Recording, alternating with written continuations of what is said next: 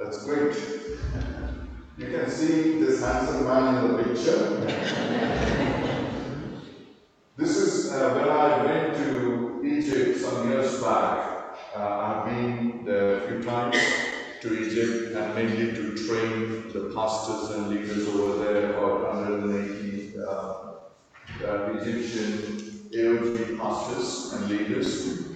So in one of the trips we visited this place, is called Cave Church. And so the people, this, they have built this church uh, inside a cave. And the capacity of people can sit there is about 10,000 people. Yeah. And also outside, I heard recently, even outside, they have built outside the cave. So now about 20,000 people can sit over there. Know, and this is how uh, it looks like and uh, just to show you the picture. And to, just to give you the background of it, you know, uh, we visited uh, quite a few places where the Coptic uh, monks, they have the monastery. And most of this monastery they have built in some caves in mountains. And the reason they started building this, uh, you know, monastery in the caves it is to escape from the persecution and to hide in some place and to be secluded from the world so that they can be in this cave and meditate and pray and do their stuff. So what happened was in this particular place,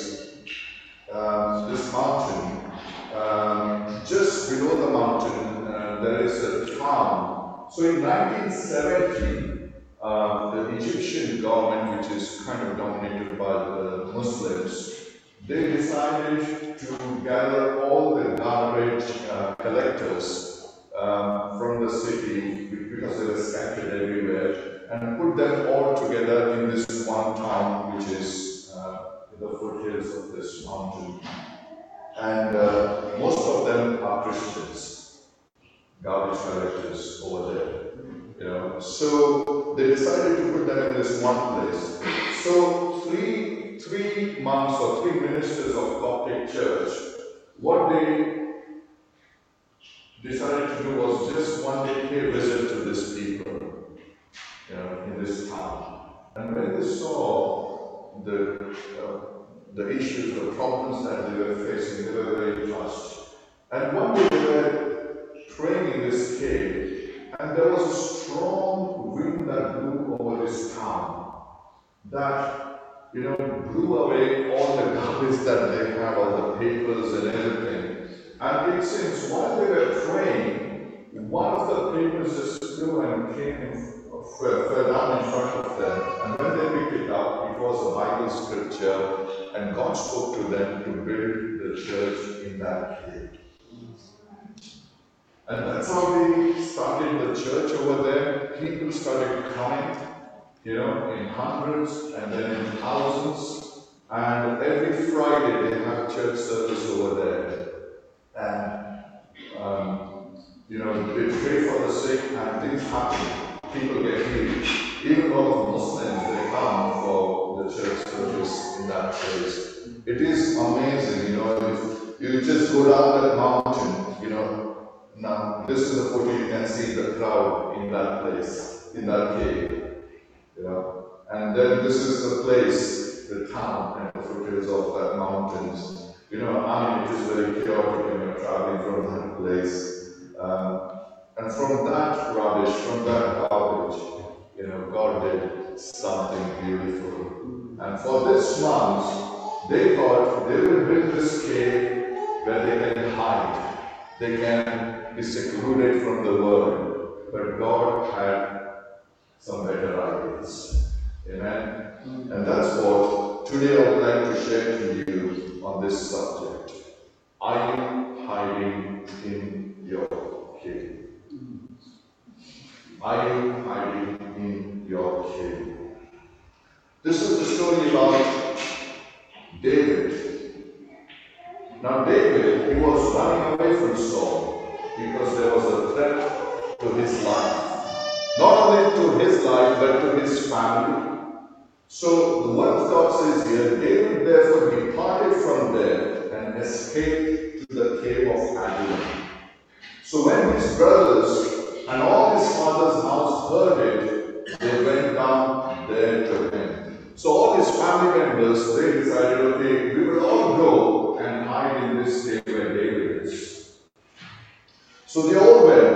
But not only that, but it says in verse 2, and everyone who was in distress, everyone who was in debt, and everyone who was discontented gathered to him so he became captain over them, and there were about 400 men with him. Just imagine, David is facing his own issues, his own problem. He's running away from Saul, and on top of it, he's having all these people with all the problems they're coming to him. And they all want to be with David, hiding in that cave.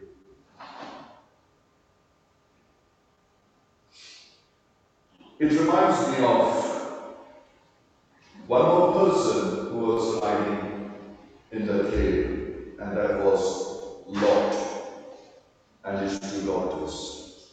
If you know the story, Lot and his family were living in Sodom and Gomorrah where they thought everything will be fine, everything will be good. But things went wrong. And then the judgment of God came. God destroyed that city. Somehow, Lot, his wife, and his two daughters managed to escape, but his wife was told not to look back. She looked back, she turned into a pillar of smoke. And then with Lot, with his two daughters, it says the Lord went out of Zoar and dwelt in the mountains, and his two daughters were with him. And here it says, for he was afraid. He was afraid to dwell in Zoar. And he and his two daughters dwelt in a cave. Dwelt in a cave. Lot's tragedy made him afraid, and he decided to live in the cave. Many times our tragedy might be rejections, failures, abuse, trauma, an incident that happened in your life takes you into the cave of life. Where you want to escape from all that that you have faced in the past. And you somehow go into that cave, the cave of your life, then that is a place where you lose your confidence, you're afraid to be hurt again, and you're afraid to be rejected again. And that is a place where you don't want to be a failure again.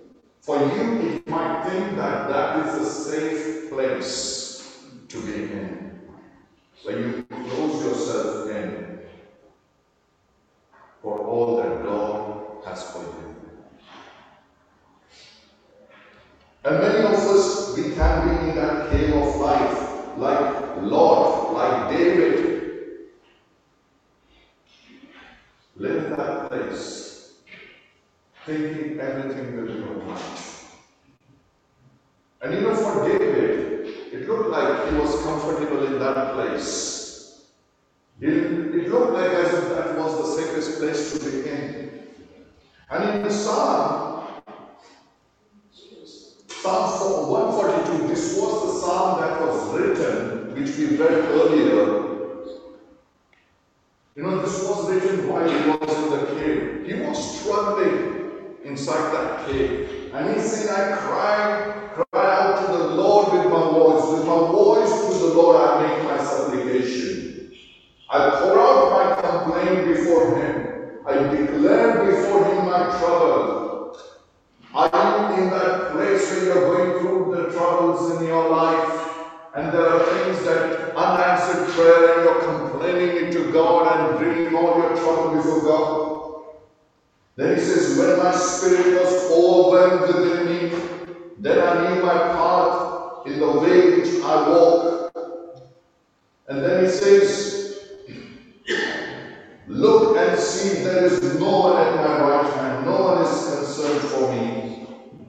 have no refuge, no one cares for my life.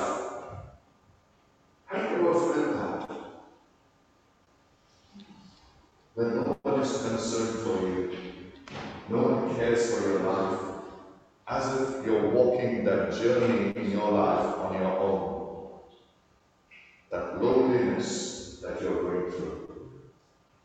As I said to you even before in our meetings, you know, you may have 1,000 Facebook friends, but still you can go through that loneliness in your life. And that's what David was feeling there. He says, No one is concerned for me. I have no refuge. No one cares for my life. I cry to you, Lord. I say, You are my refuge my portion in the land of the living. Wow, it takes a lot to say that when you're going facing that situation. How do you respond when you go through that go through that similar situation that David went? David says, No one cares for me, no one is concerned for me. I'm going through this trouble, I'm going through this pain. But then he says, I cried to the Lord. To who? To the Lord. And he says, You are my refuge, my portion in the land of the living. I want to encourage you and challenge you, people of God. We don't know what the future holds for us. We don't know what's going to happen to this world. At least we, you know, through this pandemic, we got some glimpse of what trouble can be. But in future, if you face those challenges, are you able to say, Lord, in all my trouble, in all my challenges, you are my refuge, my portion in the land of the living. Then he says in verse 6, Attend to my cry, for I am brought very low. Here, David is really feeling low. Emotionally, he is very low. He's crying out to God, very desperate. And then he says, Bring my soul out of prison, that I may praise your name. The righteous shall surround me, for you shall deal bountifully with me. So here, David is saying, Bring my soul out of prison. Soul is a place where your emotions are there. Your intellect is there. And you see, all my, you know, I, I feel like as if my emotions, everything I got, as if I'm in that prison And he's saying, praying, Lord, bring me out of that prison. That I may praise your name. And then he says, the righteous shall surround me. The righteous shall surround me. You know, when we go through trouble, that's the beauty of the church. When someone goes through trouble, there are other people in the church, the righteous. They surround you, pray for you, encourage you, build you up, support you, help you. You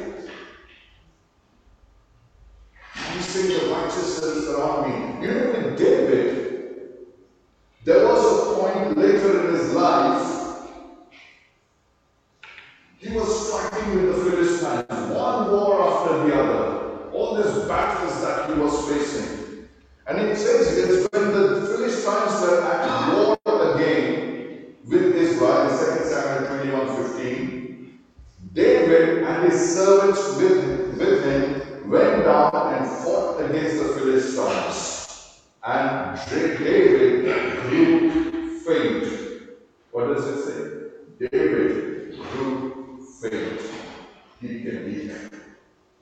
Because he was fighting one after the other the battle.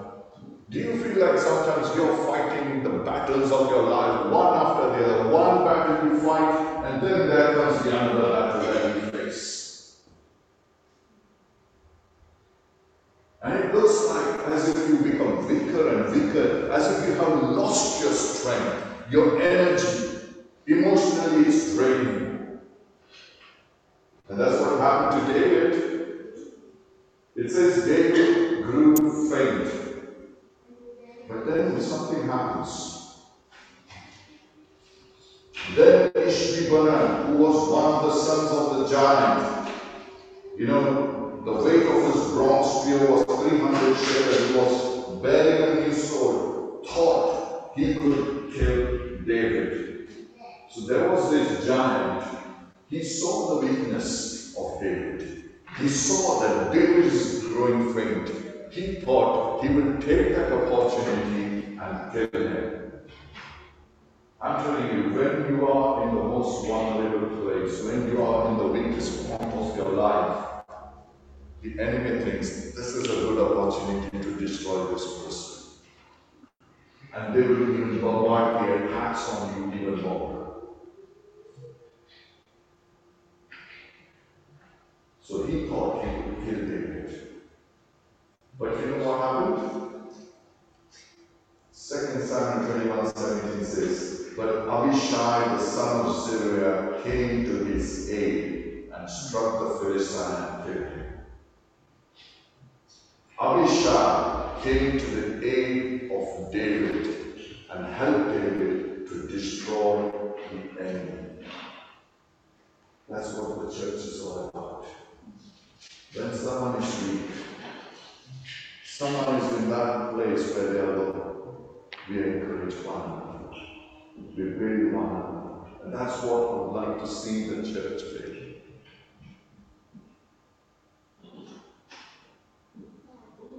You know, I don't know whether I shared to you this example. You know, Bible speaks about the church as being a building. Now, if you now there are few builders here. Now when you build a wall, just imagine, think in your mind. You take bricks, put bricks on top of each other, and just leave it there. And someone comes on the way and they kick that wall, that wall fall. But if you lay those bricks on top of each other and build the wall and cement it, That cement keeps that wall strong. It won't be easy to break. And you know, bricks are you and me. Cement is the cement of love. When we cement each other with love, we will all remain strong. Amen? We will all remain strong. And here, talking about David, Abishai came to his aid. And then going back, you know, to David's story, where he was hiding in the cave. It says, and he brought them before the king of Moab, and they dwelt with him all the time that David was in the stronghold. Now, for David, that cave became his stronghold.